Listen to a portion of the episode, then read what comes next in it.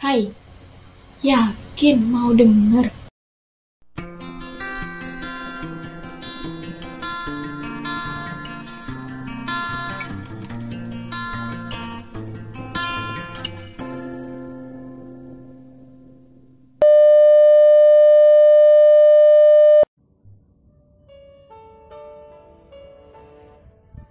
Assalamualaikum warahmatullahi wabarakatuh Hai guys, jumpa lagi dengan saya Dia Fatimatu Zahra di Curhatan Psikologi. Ya, Alhamdulillah kali ini aku bisa berbagi lagi. Dan pada kesempatan kali ini aku ingin berbagi tentang kecerdasan perilaku gitu. Jadi aku ingin mengajak kalian untuk berpikir gitu Untuk uh, apa ya uh, memberikan sedikit informasi mengenai bagaimana sih gitu cara kita untuk bisa mengasah kecerdasan perilaku kita gitu. Nah, tujuannya untuk apa? Kenapa seseorang tuh perlu untuk mengasah kecerdasan perilaku kita gitu? Tujuannya adalah untuk uh, ini apa? berkomunikasi atau berhubungan secara lebih baik gitu, secara lebih tepat bagaimana kita bisa berkomunikasi atau membangun hubungan interpersonal dengan setiap orang dengan cara yang lebih baik, dengan cara yang tepat sesuai dengan lawan bicara kita gitu. Seperti yang kita ketahui bahwa uh, setiap orang itu berbeda. Kita tahu bahwa setiap orang itu beda dengan karakternya masing-masing, dengan ciri khasnya masing-masing. Ada yang halus, ada yang kasar, ada yang spontan, ada yang cuek, ada yang ramah seperti itu. Dan setiap orang yang berbeda itu harus kita perlakukan dengan cara yang berbeda juga. Seperti itu. Nah, sering kali perbedaan yang ada itu kerap kali tidak kita terima gitu. Kita kita mengerti bahwa perbedaan itu niscaya niscaya gitu. Perbedaan itu memang ada, tapi ada kalanya kita itu kayak menolak perbedaan itu gitu loh. Karena kita mungkin kurang menyadari gitu bahwa oh aku sama kamu itu memang berbeda gitu. Oh emang uh, dia sama si A sama si B atau si C sama si D itu memang berbeda dan memang mereka nggak bisa kalau dibuat klop seperti itu. Nah mungkin karena kita kurang menyadari atau bagaimana pada akhirnya perbedaan itu yang secara tidak langsung tidak kita terima itu dapat menimbulkan konflik. Nah seperti itu. Nah pada kesempatan kali ini aku ingin mengajak kalian untuk bagaimana sih cara kita untuk mengenali kepribadian seseorang dalam waktu yang singkat, dalam waktu beberapa menit. Wah, beberapa menit. Waduh, gimana itu ya caranya ya? Nah, uh, langsung saja guys. Tuh. Aku nih berasa ini rada-rada nggak semangat gitu ngomongnya. Maafin ya kalau rada-rada nggak jelas gitu. Jadi kita bahas dulu dari uh, oh iya. Gini tadi aku ngomong tentang apa ya perbedaan ya? Oh iya. Kita bahas dulu dari perbedaan. Kenapa sih seseorang itu berbeda? Kenapa sih aku kamu dan kita itu berbeda gitu? Aku bahas mungkin uh, pada podcastku yang minggu lalu uh, yang sebelum ini sudah pernah aku singgung ya tapi kali ini aku ingin menggarisbawahi lagi gitu bahwa kenapa seseorang itu beda? Karena itu ada tiga faktor yang memengaruhi kenapa setiap orang itu berbeda. Pertama itu apa? Genetik. Sudah pernah bahas genetik yaitu keturunan memang dari uh, sifat ayah atau sifat ibu kita sifat atau kakak nenek kita atau uh, apa proporsi darah yang ada di dalam tubuh kita itu memengaruhi genetik. Itu sudah jelas nggak perlu aku panjang lebarin lagi. Kemudian faktor yang kedua itu adalah teladan. Teladan dalam hal ini itu adalah uh, sama artinya dengan lingkungan. Lingkungan semasa kita anak-anak semasa kita kecil semasa kita anak-anak gitu. Teladan dalam hal ini apa? Pola asuh.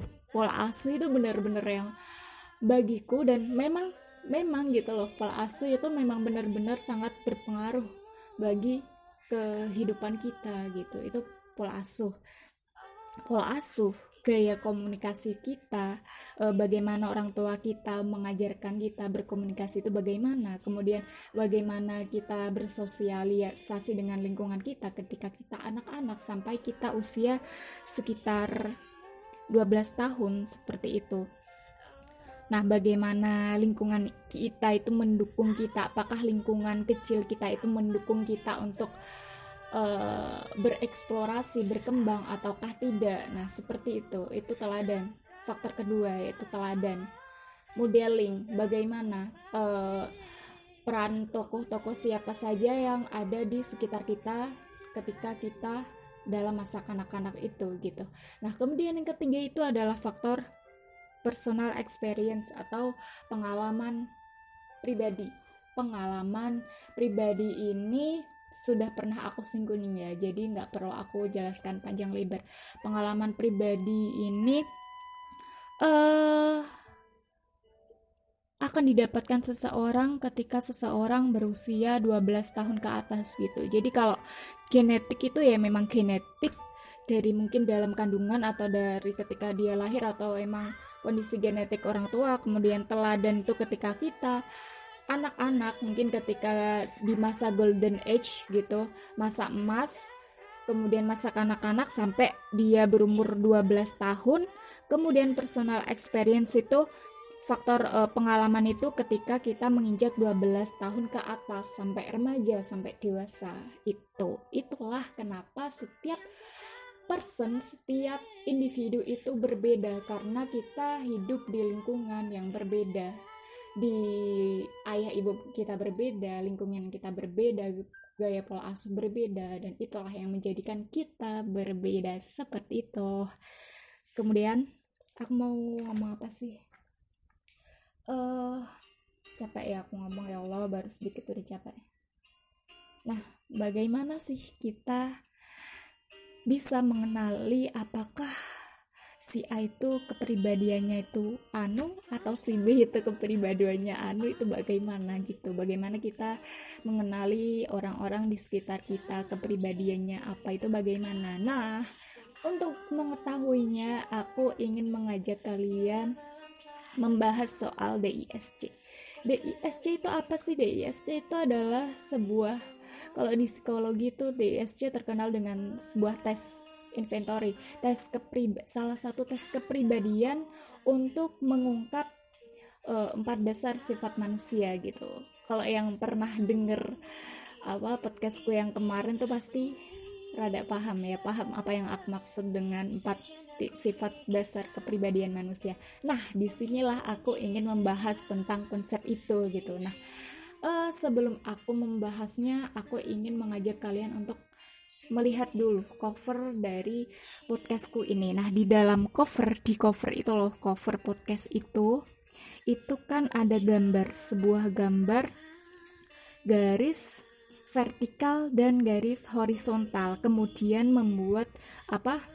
membentuk tanda apa pertambahan eh kok pertambahan sih apa sih jing deh ya itulah tanda T gitu. Nah, yang garis vertikal sekarang aku ingin tolong kalian fokus pada garis vertikal itu. Garis ke atas dan garis ke bawah. Garis ke atas itu nah, garis vertikal ini itu membagi uh, apa? sifat seseorang, sifat individu ke dalam dua macam, dua kelompok gitu. Yang pertama, yang di atas itu adalah seseorang yang aktif. Orient or, orientasinya itu dia aktif atau ekstrovert kemudian yang di garis ujung bawah itu dia itu pasif atau introvert gitu. Gitu. Jadi yang atas itu aktif yang bawah itu pasif yang atas itu ekstrovert yang bawah itu introvert.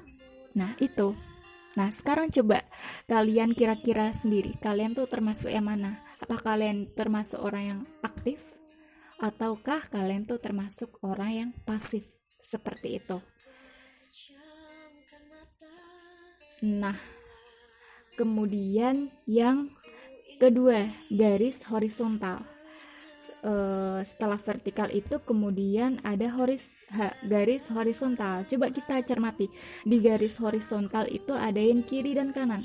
Yang kiri itu adalah orang yang test oriented atau orientasinya itu tugas.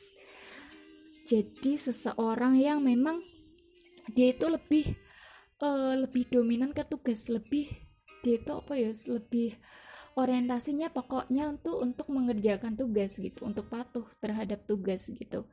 Kemudian kita lirik lagi ke uh, garis yang paling ujung kanan. Ujung kanan itu orang people oriented itu apa seseorang yang orientasinya itu manusia gitu. Jadi seseorang seseorang yang lebih mementingkan manusia gitu lebih suka bersosialisasi lebih suka uh, apa menjaga bagaimana sih biar maksudnya ben intinya itu aku tidak aku menghargai orang itu aku tidak bagaimana caranya biar perilakuku itu bisa diterima dan dihargai dan tidak melukai seseorang itu. Nah itu orang yang lebih orientasi ke manusia gitu. Memang uh, kita kita itu memang mungkin punya dua kecondongan itu. Nah tapi dari dua kecondongan itu tuh pasti ada yang lebih condong tuh yang mana gitu. Nah sekarang tugas kalian adalah coba kita observasi diri kita sendiri. Kita itu termasuk yang mana? Apakah kita itu seseorang yang lebih ke orientis orientasinya itu lebih ke tugas atau lebih ke manusia? Seperti itu. Coba kita uh, amati dulu. Nah dari ke apa namanya? Dari kalau sudah kita amati kemudian aku ingin mengajakmu kepada uh, kedua garis tersebut. Jadi tadi ada vertikal dan horizontal. Ketika disatukan maka akan membentuk uh, empat buah eh empat bagian gitu. Jadi pojok kanan atas pojok kiri atas pojok kanan bawah pojok kiri bawah gitu. Nah itulah yang dimaksud dengan DISC DISC di apa namanya di coverku itu yang kamu lihat. Coba kita lihat yang paling pojok kiri atas itu ada D. D itu dominan. Dominan. Seseorang yang dominan. Gimana sih yang dominan itu? Dominan itu adalah seseorang yang apa? Berarti orang yang kalau dari segi apa garis vertikal berarti dia itu orang yang aktif. Kemudian kalau dari segi sisi horizontal berarti dia itu yang orang yang orientasinya tugas. Nah itu. Coba kalian amati orang-orang di sekeliling kita. Eh orang-orang di sekeliling kita bener. Uh, ciri-cirinya itu adalah orang yang aktif orang yang energik orang yang apa namanya uh, ya Allah ekstrovert gitu. Tahu kan orang yang ekstrovert itu yang seperti apa yang pandai bergaul seperti itu. Itulah. Kemudian yang kedua itu adalah orang yang test oriented jadi dominan tuh dia selain ekstrovert dia juga orientasinya tugas. Jadi dia tuh sangat bertanggung jawab dengan tugas. Dia sangat patuh dengan deadline dia sangat nih ya pokoknya tugas itu nomor satu aku harus melakukan yang terbaik untuk tugasku itu gitu. Nah kalau ada dua sifat ini yang dominan di diri seseorang extrovert dan orientasi tugas berarti dia itu adalah orang yang dominan. Nah orang dominan tuh siapa? Orang dominan kalau kamu e, mengikuti penjelasanku yang kemarin orang dominan itu sinonimnya itu adalah koleris tahu koleris tuh? Nah koleris itulah orang dominan gitu loh. Orang dominan tuh koleris uh, kan sudah pernah aku jelasin ya orang koleris tuh gimana. Ya Allah maaf ya aku rada sedikit sedikit uh, si, si, si, si. bentar sebentar sebentar sebentar sebentar. Orang dominan. Orang dominan kita tahu. Orang dominan ciri-ciri umumnya itu apa? Yang pernah aku yang sudah pernah aku jelaskan kalau tegas. Dia tegas rasa egonya itu tinggi dia tuh spontan orangnya langsung ceplas ceplos gitu loh. Kalau memang dia nggak suka ya dia ngomong nggak suka. Dia nggak nyaman dia ngomong nggak nyaman. Itu orang dominan itu orang kleris gitu tegas. Kemudian dia itu sangat menghargai waktu. Gitu. Dia itu sangat inovatif dia sangat energik gitu. Terus kadang itu melanggar kewenangan dia itu emang punya kebutuhan untuk berkuasa gitu. Itu orang koleris orang dominan gitu. Dia orangnya argumentatif. Kemudian dia itu juga apa namanya dia bisa mengerjakan banyak hal di waktu yang bersamaan gitu multitask multitasking gitu. Itu seperti itu. Nah ketakutan terbesarnya seorang yang koleris itu adalah dia sangat tidak suka atau sangat takut kalau dia dimanfaatkan orang lain gitu. Jadi kalau misal kita tahu eh, kita amati aja orang-orang di sekeliling kita yang memang dia itu mungkin dia sering banget jadi pemimpin gitu. Mungkin pemimpin ketua kelas atau ketua osis atau ketua uh, bem gitu atau apa gitu atau kormat atau komting gitu. Jadi dia set, di setiap bidang tuh dia selalu menempati posisi ketua itu biasanya ciri-ciri orang klaris tuh seperti itu gitu. Nah kadang kadang kadang memang banyak orang yang klaris tuh yang beranggapan bahwa dia memang tidak suka kalau disuruh gitu. Padahal orang orang yang menyuruhnya itu tidak bermaksud untuk menyuruh gitu. Padahal yang disuruh itu banyak orang yang disuruh tapi kalau dia sebagai seorang koleris kalau kolerisnya itu benar-benar dominan sekali itu dia mungkin akan beranggapan bahwa oh orang ini kok nyuruh-nyuruh aku ya oh asem banget ini orang nggak apa nggak menghargai aku banget ini orang ngapain nyuruh nyuruh aku gitu kayak gitu biasanya orang koleris seperti itu Nah, kemudian kita lanjut yang kedua. Yang kedua itu I, D I S C. I, I itu influencer, influence. Influence itu berarti dia tuh seseorang cirinya suka memengaruhi. Suka memengaruhi. Nah, influence itu berarti dia itu orang yang extrovert dan yang people oriented. Berarti apa sih Selain introvert, dia itu juga orientasinya itu manusia. Dia lebih mungkin kalau tugas itu nomor dua gitu yang lebih di nomor satu kan itu bagaimana aku bisa menghargai perasaan orang lain bagaimana aku bisa uh, diterima tidak ditolak sama orang lain. Bagaimana aku caranya biar aku bisa menjadi seseorang yang uh, apa ya namanya tidak menyakiti orang lain. Itu itu ini. Dan bagaimana aku bisa mungkin memperoleh banyak teman daripada aku harus berkutat dengan laptop berkutat dengan tugas aku lebih baik ini lebih baik mencari banyak teman lebih baik aku ke ke sana kemari gitu. Itu salah satu ciri orang i influence.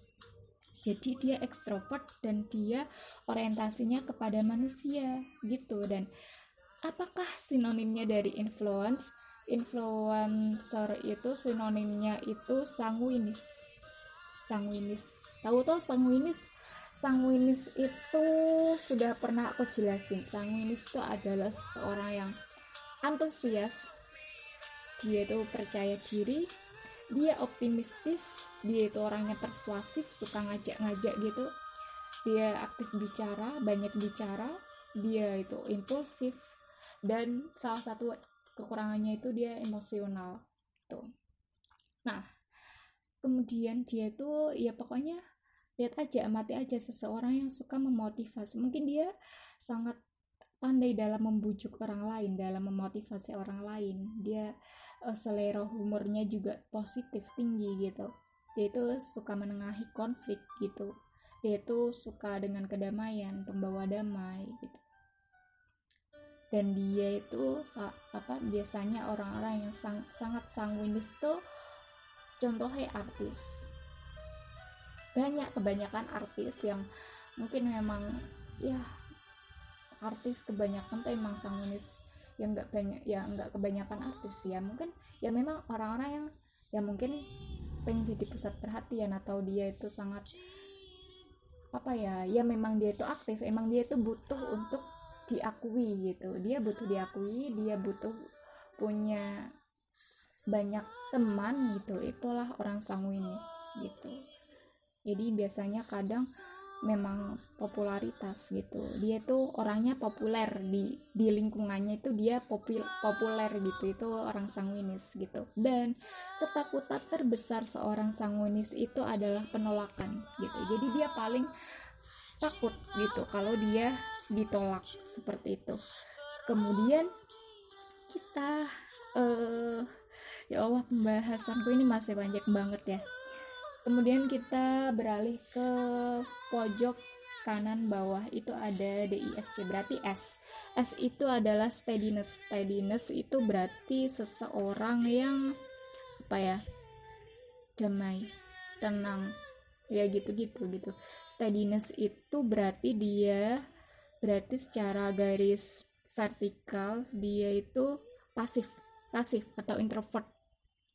Dia lebih suka dengan sebagian besar waktunya dihabiskan dengan uh, meluangkan waktu me time gitu. Dia me time tapi dia tidak merasa bahwa dia kesepian gitu. Dia me time dan dia asik gitu loh dengan me time-nya. Itu seorang introvert gitu. Jadi jangan bilang kalau orang introvert itu orang-orang yang kesepian itu salah besar ya. Orang introvert itu emang ya memang itulah gitu. Itu ciri khas orang introvert di mana dia itu lebih bisa lebih fokus dia bisa lebih damai dia lebih bisa apa leluasa itu ketika dia memang mungkin dia hanya berkumpul dengan mungkin satu dua orang yang paling dekat atau mungkin me time sendirian. Itu orang-orang introvert itu seperti itu. Dia sangat menikmati kesendirian gitu atau kedam kedamaian gitu. Jadi nggak terlalu ramai itu orang introvert.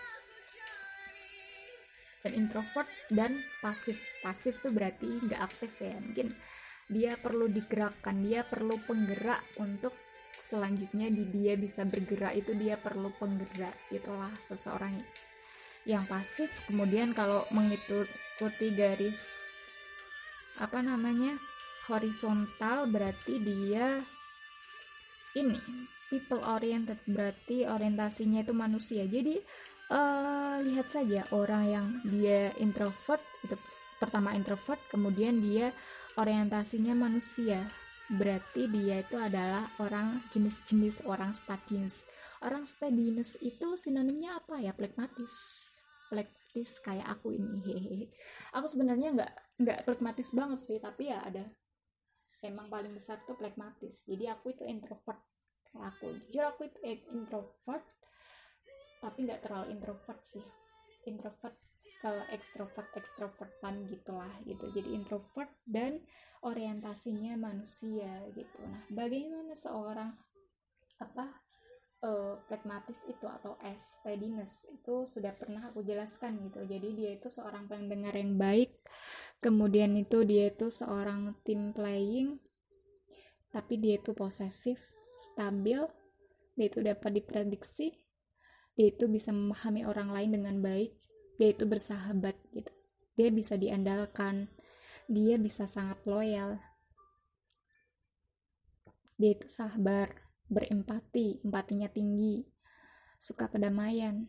Tapi kadang dia apa namanya rada rada kalau nggak digerakin itu susah buat berubah gitu. Jadi dia pengen berubah tapi harus ada yang menggerakkan seperti itu. Dia sensitif peka. Dia kadang kalau menerima kritik itu apa ya sensitif lah sensitif. Terus sulit menentukan prioritas. Dan Ketakutan terbesarnya seorang plekmatis atau steadiness itu adalah kehilangan rasa aman gitu. Jadi dia uh, gimana sih biar aku ini hidupnya itu aman gitu. Kem di apa zona nyaman ya nggak zona nyaman ya pokoknya emang kehilangan rasa aman dia paling nggak seneng tuh ketika mungkin dia tertekan atau dia ada ancaman itu paling dia seseorang yang gimana caranya biar ancaman itu nggak ada di kehidupanku? Seperti itu. Itu orang steadiness. Kemudian yang terakhir itu adalah orang uh, orientasi tugas dan pasif. Siapakah dia? Dia itu adalah uh, complain complain itu berarti orang yang suka komplain. Ya enggak sih. Uh, komplain tuh sinonimnya itu adalah melankolis gitu. Melankolis sebagaimana yang pernah aku jelaskan gitu. Dan memang kebanyakan kebanyakan temanku itu ya itu terdiri dari banyak sih ternyata banyak banget. Setelah aku amati itu banyak banget teman-temanku yang melankolis gitu. Rata-rata orang yang berprestasi itu orang-orang melankolis gitu. Sekarang tahu tahu kenapa orang melankolis itu orang yang mungkin sangat rajin sangat berprestasi itu karena apa? Karena dia orientasinya dia udah orientasinya benar-benar tugas gitu. Dia itu emang benar-benar orang yang patuh. Di satu sisi itu orang yang pasif introvert. Dan rata-rata orang introvert tuh orang yang apa ya orang yang bisa fokus bisa tekun bisa dengan apa ya dia memakai lebih memakai perasaan gitu loh. Lebih apa ya merasakan gitulah dengan sangat damai gitu loh seperti itu. Jadi dia mungkin menikmati. Mungkin kalau mengerjakan tugas itu dengan dinikmati dengan dihayati seperti itu. Dan maka dari itulah banyak orang ya memang orang melankolis itu rata-rata emang orang-orang yang prestatif gitu gitu. Dan ciri-cirinya emang dia itu orangnya akurat analitis cermat hati-hati dia itu seorang yang pencari fakta. Jadi kalau nggak ada fakta bener-bener fakta dia nggak akan percaya gitu. Dia itu uh, standarnya tinggi dia itu sistematis dia itu sangat rajin apa-apa serba terstruktur gitu. Dia itu prosedural serba harus ada metode sangat detail gitu. Gitu. Tapi uh, ketakutan terbesar seorang apa namanya melankolis itu apa? Yaitu kritikan gitu. Jadi dia itu sangat uh kalau aku tuh jangan dikritik gitu loh gitu. Tapi kalau dia dikritik itu dia bener-bener kayak gimana gitu loh. Tapi kalau dia dikritik dia nggak tinggal diem tapi dia ber, berargumen gitu. Gimana caranya biar aku itu bisa diterima biar biar yang kritik aku itu bisa aku menangkan. Seperti itu itu orang melankolis biasanya rata-rata itu seperti itu. Oke. Okay.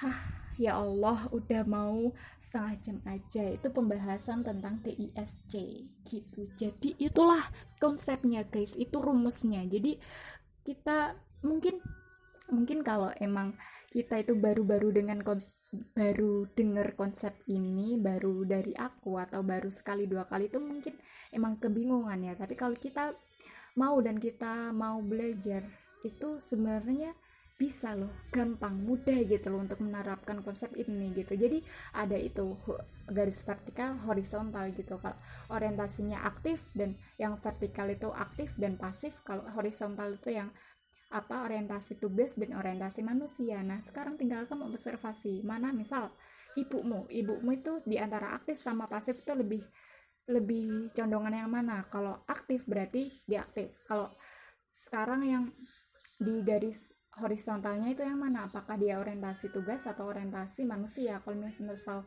orientasinya manusia berarti udah aktif dan orientasi manusia berarti mungkin beliau dominannya itu adalah apa?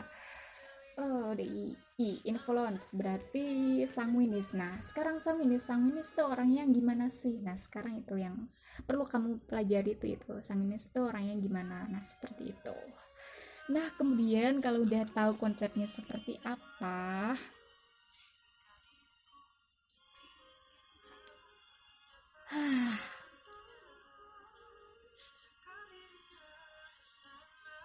ya Allah aku kok capek ya ngomong gini kemudian aku mau ngomong apa ya?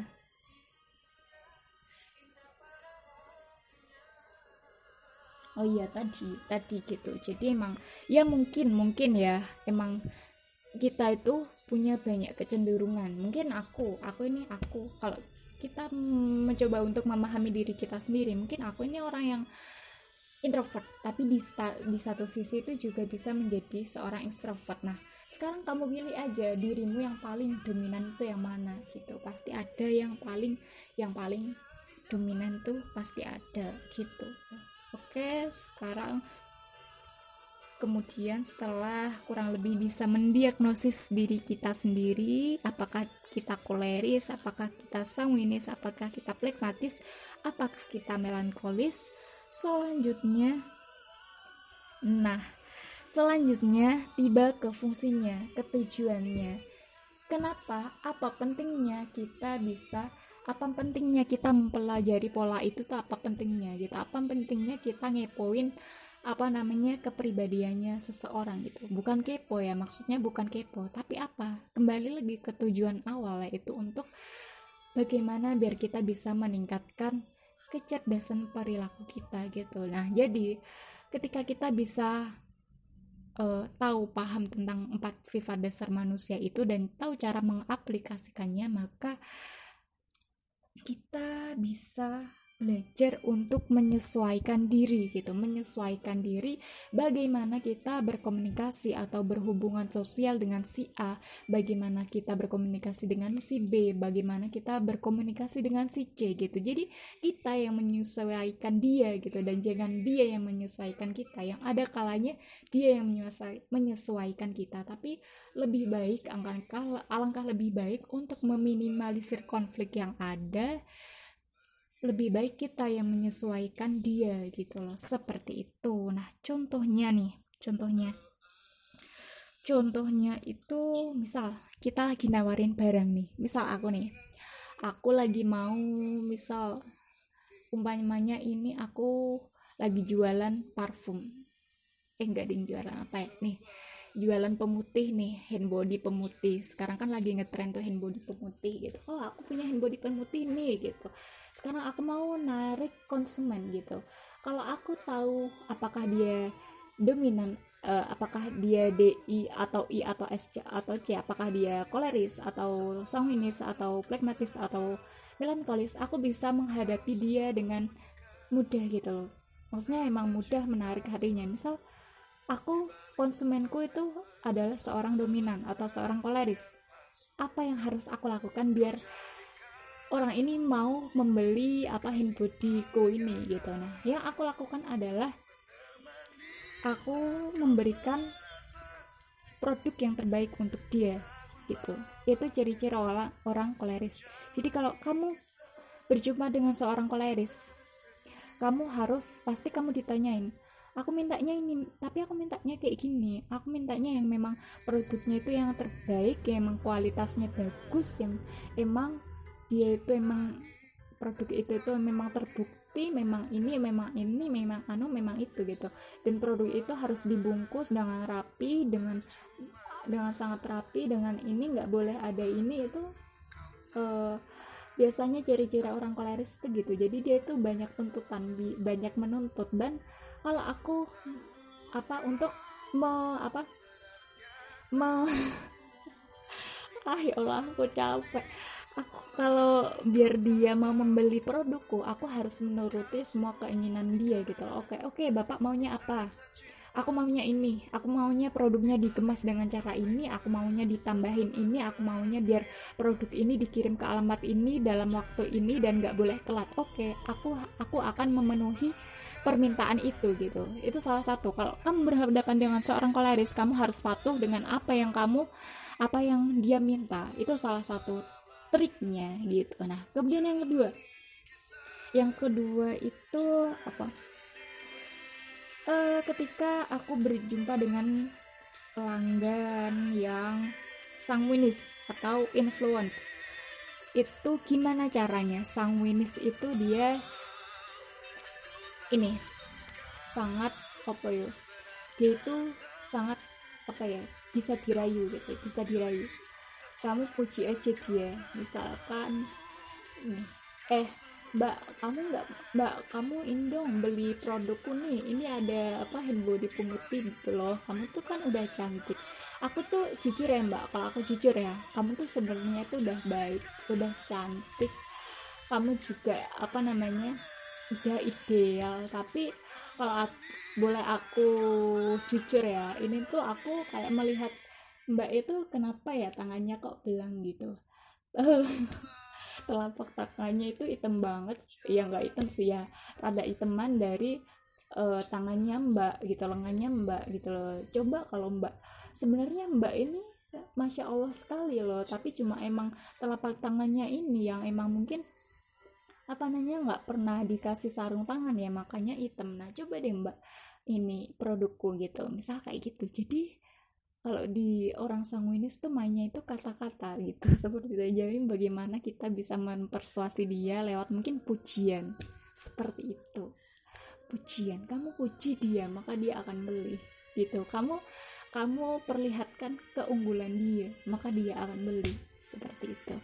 Nah kemudian yang ketiga itu bagaimana menghadapi pelanggan yang S SI koput berarti steadiness plekmatis. Plekmatis. Plekmatis tuh berarti kayak aku. Gimana caranya? Kamu gini. Hai kamu kamu tolong dong beli beli ini dong apa namanya produkku gitu. Ah nggak mau ah aku soalnya udah udah punya nih aku udah punya hand body soalnya jadi aku nggak mau gitu. Terus kamu bujuk aja lagi gitu. Tapi tolong dong ya Allah kamu nggak kasihan sama aku ini produkku udah hampir habis dan dan tinggal satu. Kalau produk ini nggak habis nanti aku bakalan kena denda. Kamu nggak kasihan sama aku tolongin dong ya Allah. Aku ini kalau kena denda nanti aku nggak bisa ini ini. Padahal aku lagi nggak punya uang sama sekali gitu. Jadi kalau kelemahannya seorang plekmatis adalah dia nggak tegaan. Kamu ngomongnya berarti kamu ngomongnya itu emang rada melas-melas gitu. Kalau kamu ngomongnya melas-melas sama orang pragmatis pasti dia beli gitu. Jadi pragmatis tuh emang nggak tegaan itu. Kuncinya itu di nggak tegaan. Jadi kamu harus membuat seorang pragmatis tuh biar nggak tega sama kamu itu gimana caranya gitu nah kemudian yang terakhir itu adalah melankolis. Melankolis ya Allah. Bagaimana kita berinteraksi dengan seorang melankolis gitu biar dia mau membeli produk kita. Nah seorang melankolis itu kita harus menjelaskan spesifikasinya secara detail gitu. Jadi orang melankolis itu orang yang kritis gitu. Jadi pasti dia misal aku nih. Eh beli produkku dong. Pasti dia bakalan tanya-tanya banyak hal. Tanya banyak hal mungkin tentang komposisinya apa siapa yang bikin terus uh, manfaatnya apa udah teruji secara khasiatnya itu udah teruji di apa di apa sih namanya di kesehatan itu apakah sudah apa belum gitu. Jadi kalau kamu bertemu dengan seorang melankolis kamu memang benar-benar otakmu itu harus diisi. Gitu. maksudnya memang kamu harus benar-benar bisa meyakinkan dengan jawabanmu yang memang benar-benar kamu kuasai. Kamu harus menguasai materi gitu. Kamu harus menguasai produk itu sehingga kamu bisa menaklukkan hatinya seorang melankolis seperti itu bro.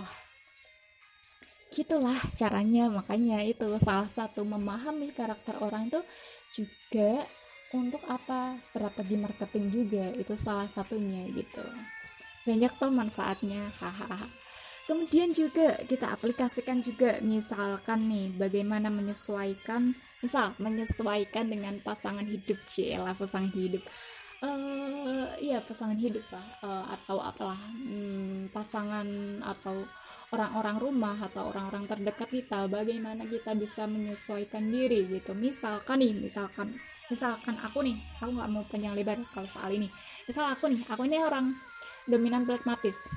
Aku nih orang plekmatis lebih ke plekmatis ketika misalkan misal ya misal ini misal dong misal pasangan gue ini adalah seorang apa?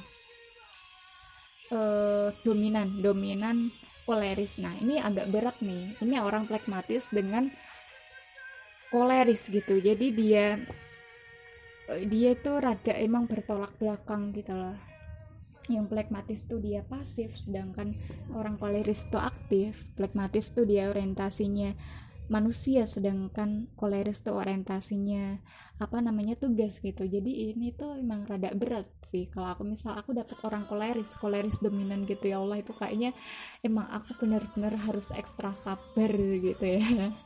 Tapi aku nggak mau sih ya nggak mau sih. Ya gini bukannya nggak mau sih ya gitulah ya. Jadi gimana aku berinteraksi dengan seorang misal dia koleris Berarti hal pertama yang harus aku lakukan adalah aku memahami bahwa dia itu koleris. Aku paham bahwa kamu itu emang kamu lebih orientasinya ke tugas. Aku paham betul. Dan aku paham kamu orientasinya ke ya intinya saling memahami gitu. Pertama aku paham dirimu dan yang kedua adalah aku harus menjelaskan bahwa aku ini orangnya gini aku ini orangnya pasif dan aku ini orangnya orangnya itu orientasinya ke manusia dan kamu harus paham itu gitu. Kamu harus terima aku sebagai seseorang yang pragmatis dan aku akan menerimamu sebagai seorang yang apa koleris gitu. Karena apa? Karena sifat ini kepribadian karakter. Kalau ini udah menjadi sebuah karakter itu memang sulit dirubah gitu loh. Bisa dirubah tapi nggak bisa dipaksa gitu loh. Misalkan kita hidup dengan seorang koleris misal dia disiplin tapi sedangkan seorang pragmatis itu orang yang kurang disiplin maka kalau misal si kolerisnya itu mengajak si pragmatis tuh dengan cara dia yang mungkin kasar yang mungkin ayo pokoknya kamu harus cepet. Kamu harus ini tanpa memperhatikan perasaannya dia. Mungkin si kole mungkin si aku ya kalau jadi aku aku disuruh cepet-cepet terus apa namanya dipaksa lah intinya dipaksa.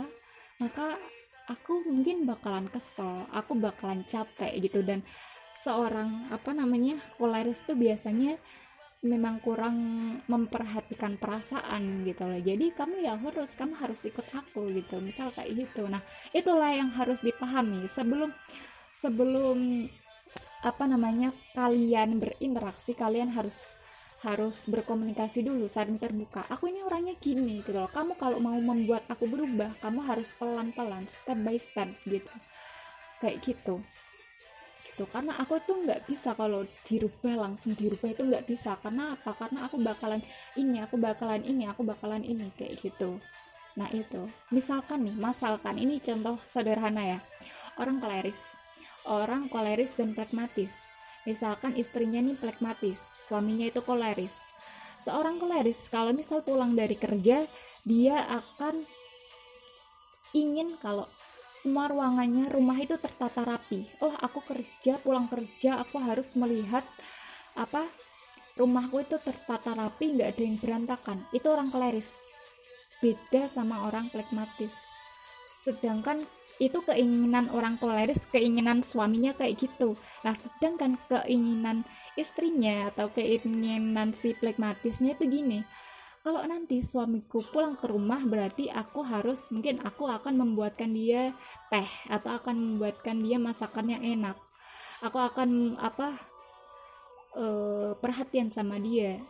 Mungkin bertanya kabar atau bertanya kamu kamu udah makan apa belum? Apa yang kamu butuhkan? Apa yang aku bisa ngapain biar kamu capeknya hilang atau gimana gitu? Kayak gitu. Jadi kayak gitu kan beda tuh beda tuh nah itulah kalau misal nggak ada apa ya nggak ada saling terbuka atau nggak ada pengetahuan nggak nggak dijelasin dari awal itu maka akan ini apa namanya kayak apa ya nggak saling ngerti gitu loh. Mungkin tiba-tiba uh, si suaminya pulang rumah masih berantakan. Tapi yang tapi si istri lebih fokus ke nyiapin masakan sama apa namanya teh eh, minuman. Pada akhirnya apa? Si suaminya ngambek si suaminya juga nggak ini si istrinya masak juga nggak dipuji gitu kan. Jadi sama-sama mangkal kayak gitu loh. Nah itu salah satu apa ya eh, konflik-konflik sederhana gitu loh. Beda kalau kita tahu oh aku ini koleris kamu pragmatis. Oh berarti memang karena saling tahu berarti memang mungkin si istrinya karena tahu dia bisa memahami oh suamiku seorang koleris berarti memang aku harus selain aku menghidangkan masakan, aku menyambutnya dengan hangat, aku juga harus apa namanya menata rumahku biar rapi gitu. Seperti itu. Jadi dua-duanya dapat kayak gitu. Nah kemudian contoh lain misal pragmatis aku seorang pragmatis tapi kemudian suamiku seorang sanguinis gitu. Nah kalau sama sanguinis rada-rada asik sih. Rada-rada asik karena apa? Tapi asik itu karena dia sama-sama santai gitu ya dia orangnya sama-sama santai. Sama-sama orientasinya manusia sama-sama dia orientasinya tapi yang satu aktif yang satu pasif gitu. Nah inilah salah satunya. Tapi aktif pasifnya itu bisa untuk saling melengkapi kayak gitu. Ya mungkin kalau kalau sanguinis sama apa ya pragmatis tuh mungkin apa ya? Kalau sanguinis tuh lebih dia tuh lebih suka didengerin. Sanguinis tuh lebih suka didengerin kalau pragmatis tuh lebih suka dengerin. Kayak gitu. Tapi kalau uh, plekmatis se seplekmatis plekmatisnya seseorang misal dia itu emang suka hobi mendengarkan. Tapi ada kalanya juga ketika dia lagi suntuk atau atau lagi butuh apa ya nasihat dia juga butuh untuk didengarkan gitu lah. Nah kalau pasanganmu sanguinis pastikan bahwa kamu itu bilang gitu loh kalau kamu uh, bilang atau peka ya dia bilang dan si suaminya juga harus peka gitu loh. Ya itu kalau udah uh, dua-duanya udah tahu gitu loh kan misal aku lagi ini nih aku lagi suntuk berarti si sanguinis dia harus siap menjadi pendengar yang baik gitu loh. Jadi emang karena bukan karena dia memang dia lebih lebih apa lebih dominannya itu si sanguinisnya itu emang sehari-hari dia lebih suka mendengarkan tapi bukan mentang-mentang dia lebih suka mendengarkan. Kemudian kalau istrinya lagi banyak keluhan terus dia nggak mau mendengarkan itu jangan kayak gitu. Jadi ada kalanya si sanguinis itu juga harus menjadi seorang pendengar yang baik kayak gitu. Kemudian mungkin kalau si sanguinis itu lebih kalau misal dia mereka berdua suntuk kalau si sanguinis itu lebih ayo ayo ini apa kumpul sama teman-teman biar nggak suntuk gitu. Ayo ke sini ke situ gitu. Misal si sanguinis lebih suka kumpul ke sama teman-teman. Sedangkan si pragmatis apa lebih mungkin lebih suka mid time atau lebih suka ke uh, tempat-tempat romantis berdua saja nggak nggak usah sama teman-teman kayak gitu. Nah dari hal-hal seperti itulah yang harus di di ngertiin gitu kayak gitu. Itu salah satu contohnya aplikasi dari cara mengetahui karakter seseorang seperti itu, bro. Gitu. Dan dari situlah kita bisa apa ya, kecerdasan perilaku kita bisa kita asah itu dari situ. Nah, kemudian ya Allah udah hampir satu jam ya aku ngomong sejujurnya aku sudah malas tapi enggak sih kemudian nih tapi ada orang nih misal ada kasus ada orang nih ngomong gini aku tuh mendiagnosa diriku tuh sepertinya aku ini seorang melankolis tapi ada kalanya kok aku merasa jadi plekmatis ya? Oh, enggak sih enggak enggak. Misal gini oh, misal aku aja deh biar biar gampang ya. Misal gini aku nih mendiagnosis diriku itu sebagai seorang pragmatis tapi kok ada kalanya aku merasa aku ini seorang sanguinis ya? Misal kayak itu nah jawabannya gimana? Ya memang benar gitu.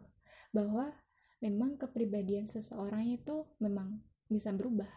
Ya kan memang bisa berubah gitu. Dan itu berkaitan dengan ini. Jadi jadi ada tiga macam istilah gitu. Aku jelaskan tiga macam istilah. Oh iya eh, enggak ding. Sebelum itu aku mau menjelaskan dulu ya. Oh nah kenapa seseorang itu kepribadian uh, perilakunya itu bisa berubah-ubah itu karena setiap orang itu berperilaku itu berdasarkan kondisi saat itu gitu berdasarkan situasi saat itu mungkin dia menyesuaikan gitu dengan siapa dia berbicara atau sebagai siapa dia berbicara di dalam kondisi apa dia berbicara kan beda tuh misal kita berbicara dengan dosen dan dengan teman kan kita beda. Di dosen kita apa? Kita ramah tamah tapi ternyata kita kita ngomong sama teman kita kasar. Omongannya ah, cok ya cok gitu. Kalau sama teman oh iya bu gih bu gih bu gitu kan. Jadi kayak apa sih? Kayak bertolak belakang karena itulah itu yang disebut sebagai topeng topeng sosial gitu. Dan itulah topeng sosial. Seperti itu. Nah itu erat kaitannya dengan tiga istilah yang akan aku jelaskan. Jadi dalam uh, teori psikologi itu mengenal sebuah istilah. Uh, pokoknya tiga istilah ini itu dibahas dalam sebuah teori salah satu teori di psikologi. Jadi ada istilah kepribadian, temperamen, dan karakter. Jangan salah ya, antara kepribadian, temperamen, dan ke karakter itu tiga hal yang berbeda. Kenapa? Nah, coba kita apa? Kita ibaratkan sebuah coba kita berimajinasi ada sebuah gunung es, gunung es yang terdapat di dasar laut. Gunung es yang terdapat di dasar laut. Nah, yang paling atas pucuk eh gunung, pucuknya gunung itu kan ada ada permukaan dari gunung es itu yang memang sudah muncul ke daratan toh muncul ke daratan dan itu jumlahnya nggak terlalu nggak terlalu menonjol toh maksudnya nggak terlalu tinggi sekitar 10% dari apa tinggi gunung itu nah itu apa itu adalah kepribadian kepribadian yang dinamakan kepribadian itu ibarat apa permukaan dari gunung es itu gunung es yang di atas permukaan air laut itu namanya kepribadian nah kepribadian ini itu mencapai 10% dari total karakter yang ada dalam diri seseorang. Nah, kepribadian itu apa sih? Kepribadian itu adalah sebuah perilaku. Perilaku yang nampak, perilaku yang nampak, perilaku yang kita pertontonkan, yang kita lakukan karena apa? tuntutan dari lingkungan. Nah, itulah kepribadian. Kepribadian itu adalah perilaku yang kita lakukan karena menyesuaikan dengan tuntutan yang ada di lingkungan atau kita sering menyebutnya sebagai topeng sosial gitu topeng sosial. Nah topeng sosial inilah yang disebut kepribadian gitu seperti itu. Nah kemudian yang kedua itu adalah temperamen. Temperamen itu sesuatu yang di bawahnya kepribadian gitu. Jadi di bawahnya gunung es tapi nggak terlalu dalam di, belum terlalu dalam di bawahnya di bawah permukaan laut tapi belum terlalu dalam itu namanya temperamen nah temperamen itu apa sih temperamen itu adalah kondisi atau perilaku yang kita munculkan ketika kita dihadapkan dengan situasi yang ada di bawah di bawah tekanan gitu. Jadi kita perilaku ketika di saat kita berada di bawah tekanan itu namanya temperamen. Misalkan, misalnya, misalkan seorang yang kalau kepribadiannya dia kepribadiannya tuh kalem lemah lembut sama orang tuh benar-benar sopan banget. Tapi kan kita nggak tahu kalau misal ternyata ketika dia itu lagi marah ada sesuatu yang membuat dia marah kemudian dia meluapkan amarahnya itu dengan mungkin dia agresif. Dia itu lebih ke kayak orang koleris gitu. Misalkan dia kepribadiannya secara tampak mata dia itu lebih terlihat pragmatis tapi ketika di temperamennya ketika dia dihadapkan dengan apa namanya situasi yang menekan dia itu seakan-akan lebih menonjolkan sisi kolerisnya gitu. Koleris dalam hal ini itu mungkin yang apa ya mungkin emosional. Apa sih uh, bukan emosional sih apa sih? Ya lebih keras lebih apa lebih kasar. Ya nggak kasar juga sih apa ya. Mungkin ya rada apa sih ya nggak sabaran lah nggak sabaran gitu jadi dia ketika bersama orang lain itu dia sabar tapi ketika dia temperan aslinya itu dia orang nggak sabaran. Itu ada orang yang gitu yang kayak gitu tuh ada gitu. Itu salah satunya. Kemudian temperamen. Set, apa perilaku ketika kita di bawah tekanan. Kemudian e, di bawahnya temperamen itu ada karakter. Jadi karakter itu ibarat sesuatu yang paling dasar. Jadi paling dasarnya gunung es itu karakter. Nah, karakter ini apa?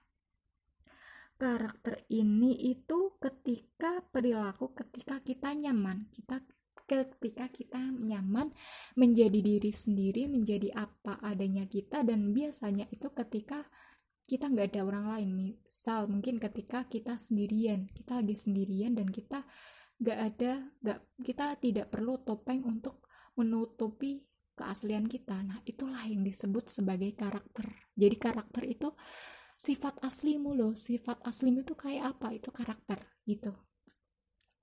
Jadi ketika kamu menjadi diri sendiri itu adalah karakter kamu seperti itu gitu. Nah karakter inilah dan karakter ini tuh gabungan dari apa namanya perilaku dan temperamen gitu. Jadi karakter itu gabungan dari perilaku dan temperamen. Tapi kalau karakter itu memang yang apa tidak dipengaruhi dengan faktor eksternal gitu. Jadi di karakter ini nggak ada pencitraan nggak ada topeng-topengan gitu. Jadi memang pure dirimu seperti itu.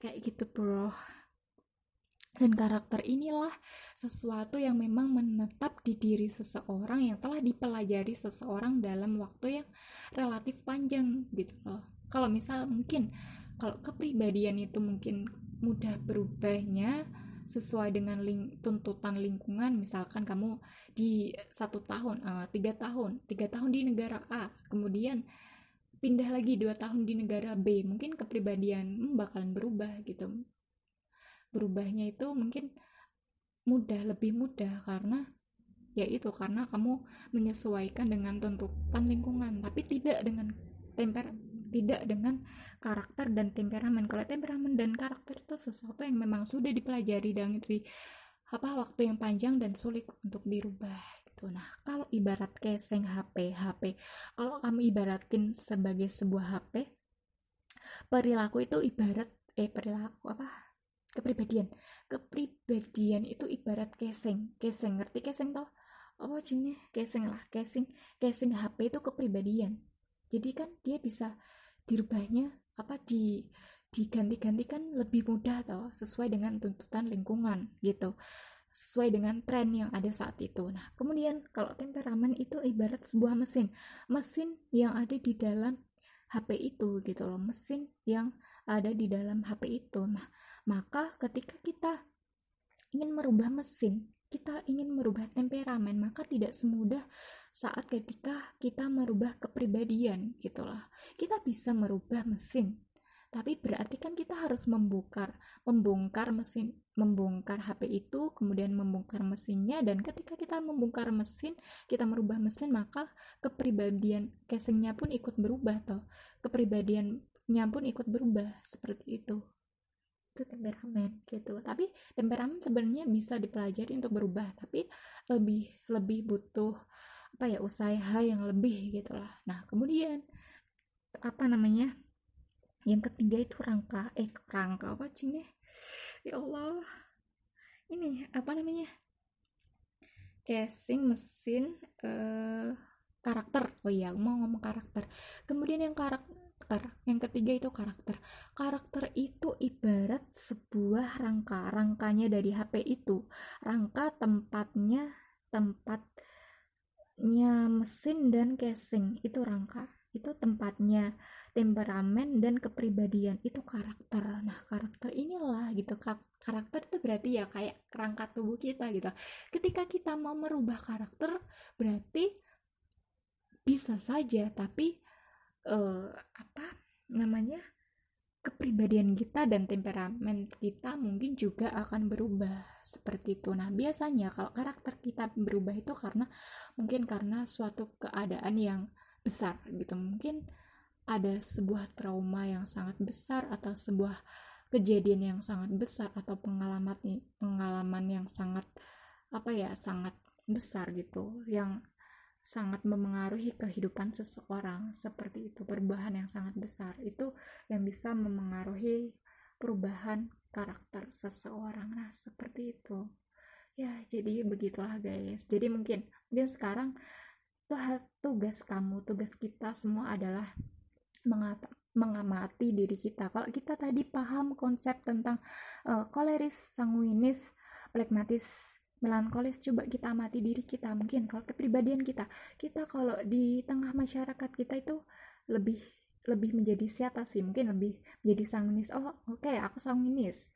Kemudian kalau di temperamen kita temperamen kita itu lebih gimana sih gitu? Mungkin lebih koler koleris atau lebih melankolis atau lebih apa gitu? Seperti itu. Kalau melankolis berarti dia lebih dim dim diem tapi sakit-sakit hati sendiri karena dia terlalu mendam gitu. Kemudian terus kalau karakter karakter itu berarti sifat asli. Oh sifat asli. Ketika aku nyaman menjadi diriku sendiri itu apa? Oh misal aku plekmatis oh ketika aku nyaman diri menjadi diriku sendiri itu ternyata ketika aku menjadi seorang plekmatis seperti itu. Nah sekarang kamu kamu iniin aja. Yang paling paling menggambarkan dirimu itu yang mana? Gitu dari semua itu yang paling presentasinya yang paling besar itu yang mana? Gitu apakah D apakah I apakah S apakah C?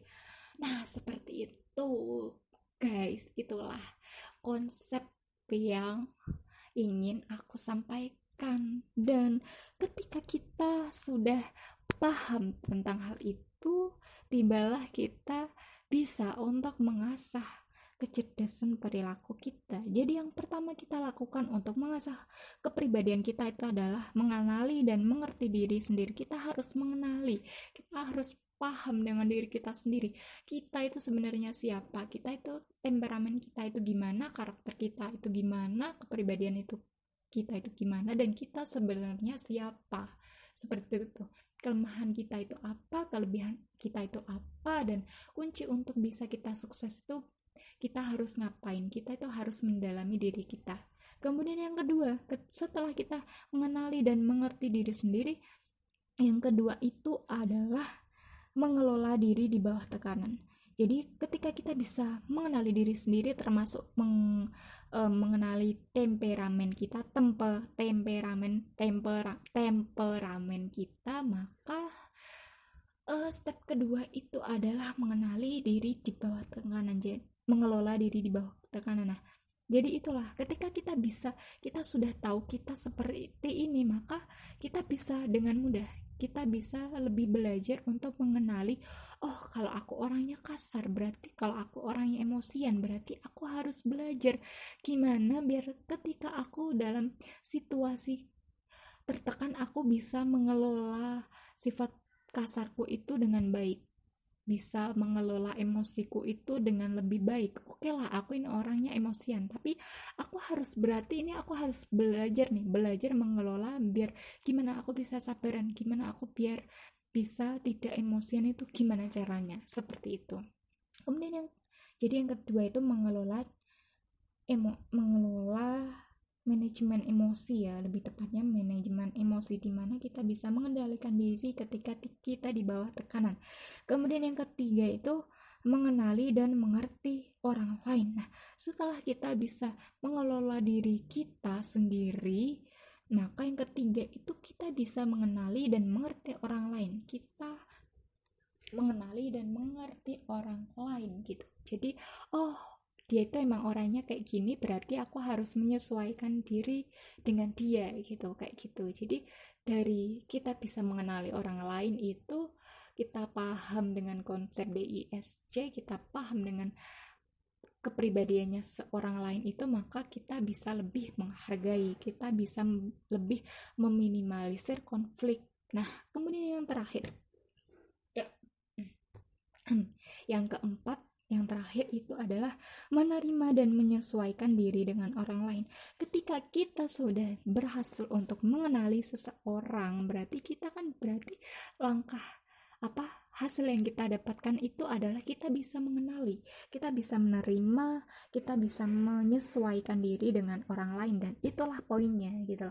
Poin dari mengenali diri sendiri dan orang lain itu adalah agar kita bisa semakin cerdas perilaku kita itu kecerdasan perilaku kita itu bisa lebih terasah yaitu di mana kita bisa menerima perbedaan dan menyesuaikan diri dengan lingkungan dengan orang lain gitu. Kita bisa memperlakukan orang seseorang dengan berbeda sesuai dengan diri seseorang tersebut. Nah itulah seperti itu guys seperti itu guys. Alhamdulillahirobbil alamin akhirnya pembahasanku selesai. Jadi gitu guys. Intinya seperti itu. Itulah mengapa kita sangat perlu untuk paham.